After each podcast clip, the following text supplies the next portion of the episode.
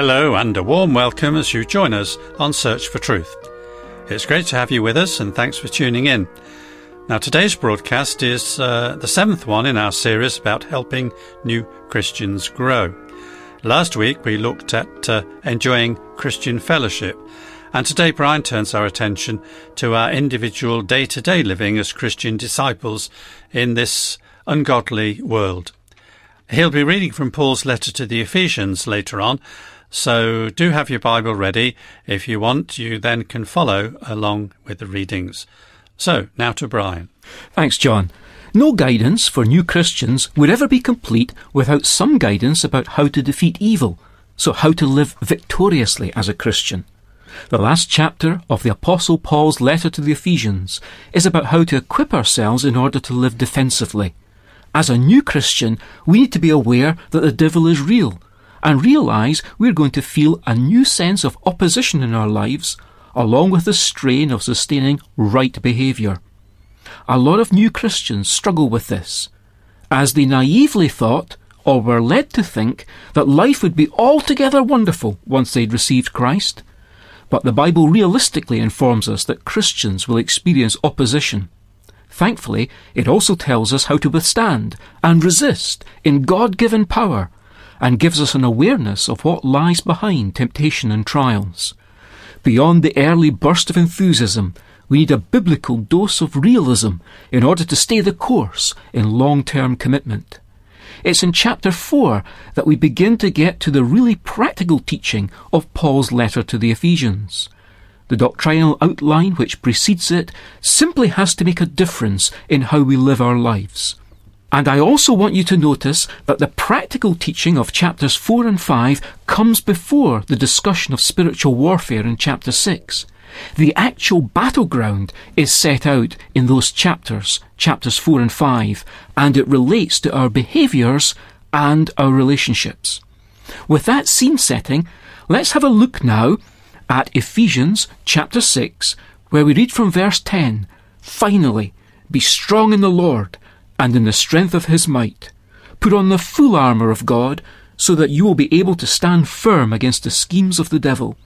For our struggle is not against flesh and blood, but against the rulers, against the powers, against the world forces of this darkness, against the spiritual forces of wickedness in the heavenly places.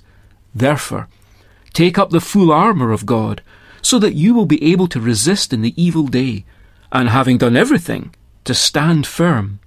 Stand firm, therefore, having girded your loins with truth, and having put on the breastplate of righteousness, and having shod your feet with the preparation of the gospel of peace. In addition to all, taking up the shield of faith, with which you will be able to extinguish all the flaming arrows of the evil one, and take the helmet of salvation, and the sword of the Spirit, which is the word of God, with all prayer and petition, pray at all times in the Spirit, and with this in view, be on the alert. What's going on here in the Bible text? The context is set as our having to be strong by God's help for the spiritual battle which rages against the forces of evil. We're used to virtual reality, the war games we play with our thumbs, but this is for real. The value of our Christian life for God depends on us understanding this information. So let's have a closer look.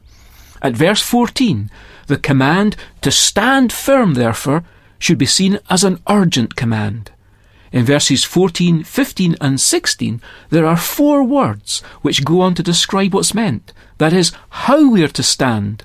These words are having girded, having put on, having shod, and taking up you'll see they each relate to one of four pieces of armour. And then verse 17 starts a new point with a fresh command. Well, I'd like us to concentrate on the first of those descriptions we've just mentioned, and the first way in which we're called upon to stand, which is by buckling on our belt. To begin with, we need to think of the background to the Apostle Paul's writing at this point. He was in prison, guarded by Roman soldiers, and he was using what was right there before him as an analogy for the spiritual battle he wanted us to be clued into. So, we need to think about a Roman soldier and his belt. Before a Roman soldier put on his armour, he put a belt around his waist. To be able to examine the belt properly, we have to get rid of our 20th century ideas about belts, and we need to try to put ourselves back into the first century. Back then, when you got dressed, you would put on your loincloth, which was like an oversized nappy. Then you would put on your undergarment, which was basically a long baggy shirt. And after that, you would put on your cloak. Basically, this process meant you had all this baggy clothing hanging off you, which is why you needed your belt. It would be used to gather all that loose clothing together and hold it in place so that it wouldn't get in the way when you were walking around.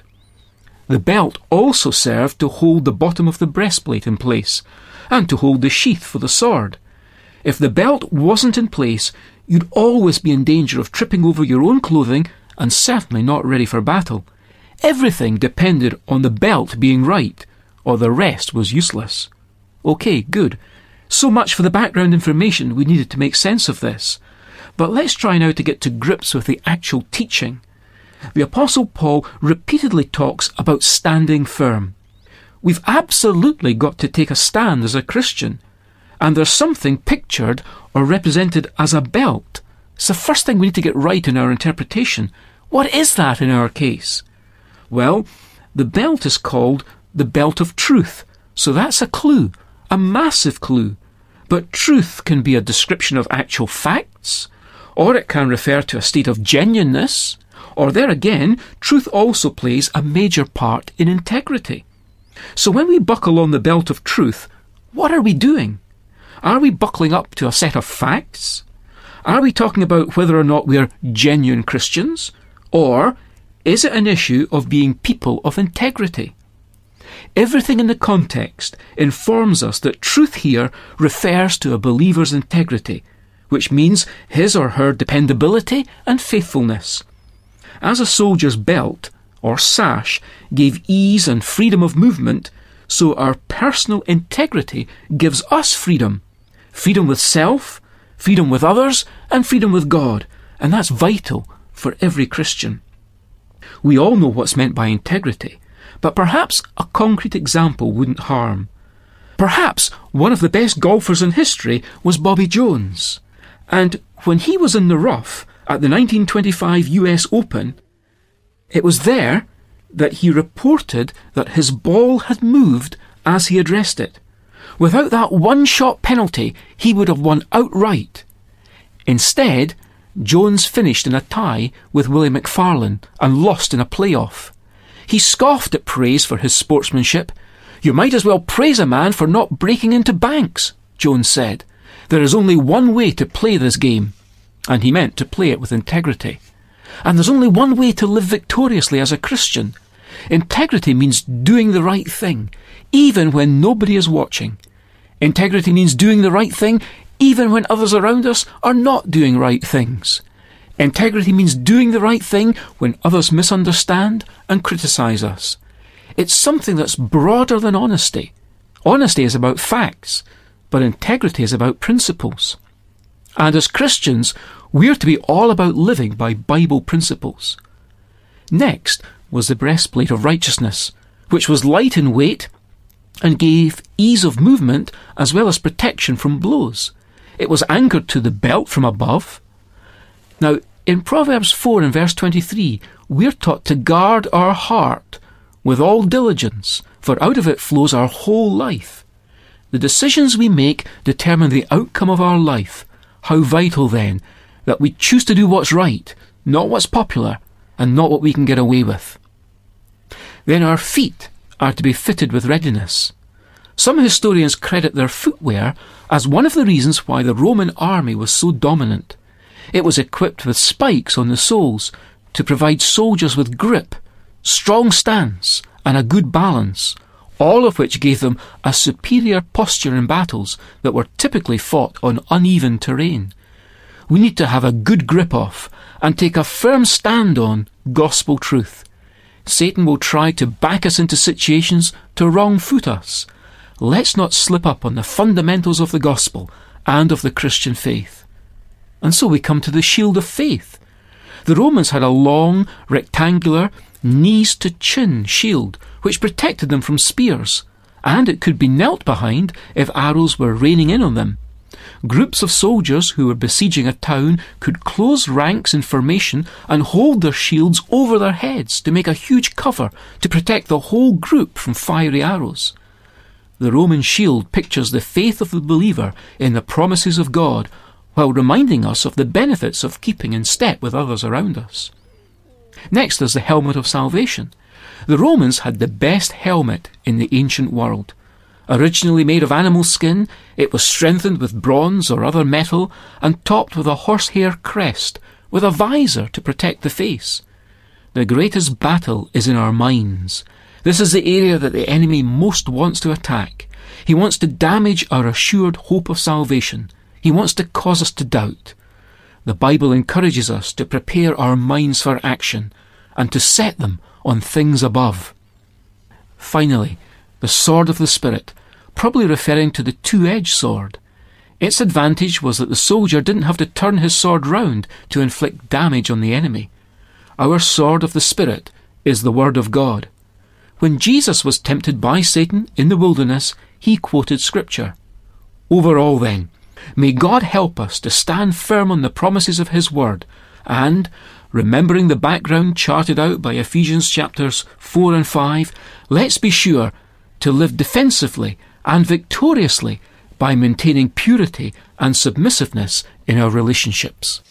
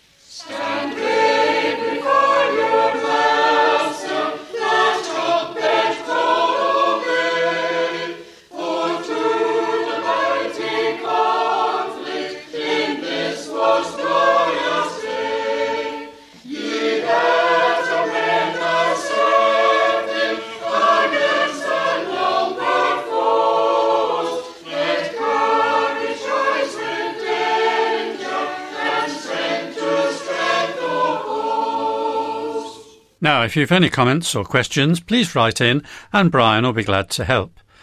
And if you'd like to receive one of the books for this current series, please tell us, making sure to let us have your postal address. Ask for the title Helping New Christians Grow. And if you like, we can put you on our mailing list to receive new books automatically as they come out. Uh, if you'd like that, then please just let us know. You can order by email or by post and here are our contact details so you can make a note. Search for Truth, Hayes Press, The Barn, Flaxlands, Royal Wootton Bassett, Swindon, Sierra November 4, 8, Delta Yankee, UK. Our email address is sft at churchesofgod.info. Now, you may be interested to know that you can listen again to many of these broadcasts off air by audio podcast or MP3 versions.